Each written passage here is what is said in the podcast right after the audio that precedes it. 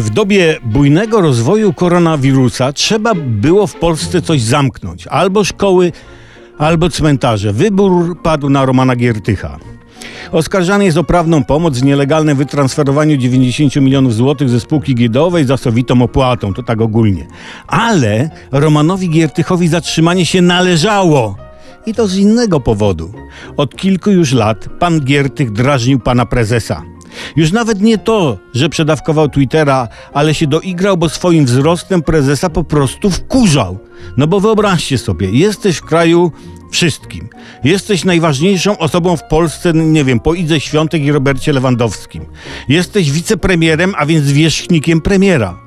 A tu chodzi sobie bezkarnie ziom dwa razy wyższy od ciebie i drze z ciebie łacha po Twitterach pisząc będziesz siedział, będziesz siedział. Ja będę siedział? Podtrzymaj mi kuwetę i bach. To jest, słuchajcie, taka sytuacja jak w biatlonie. No nie każdy może być biatlonistą, prawda? Biatlonista musi mieć bardzo zrównoważoną mentalność, psychikę, bo tak, zasuwasz na tych nartach jak prymus w tartaku.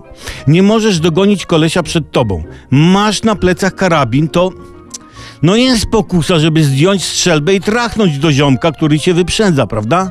Oczywiście należy celować w nogi, nie?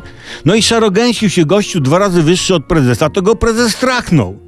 I z całej tej sytuacji, z zatrzymaniem Romana Giertycha, można, ocierając się o pewność, wysnuć wniosek, że pan prezes, mimo wielu zalet i przemiotów, y, nie mógłby zostać biatlonistą. Jednak.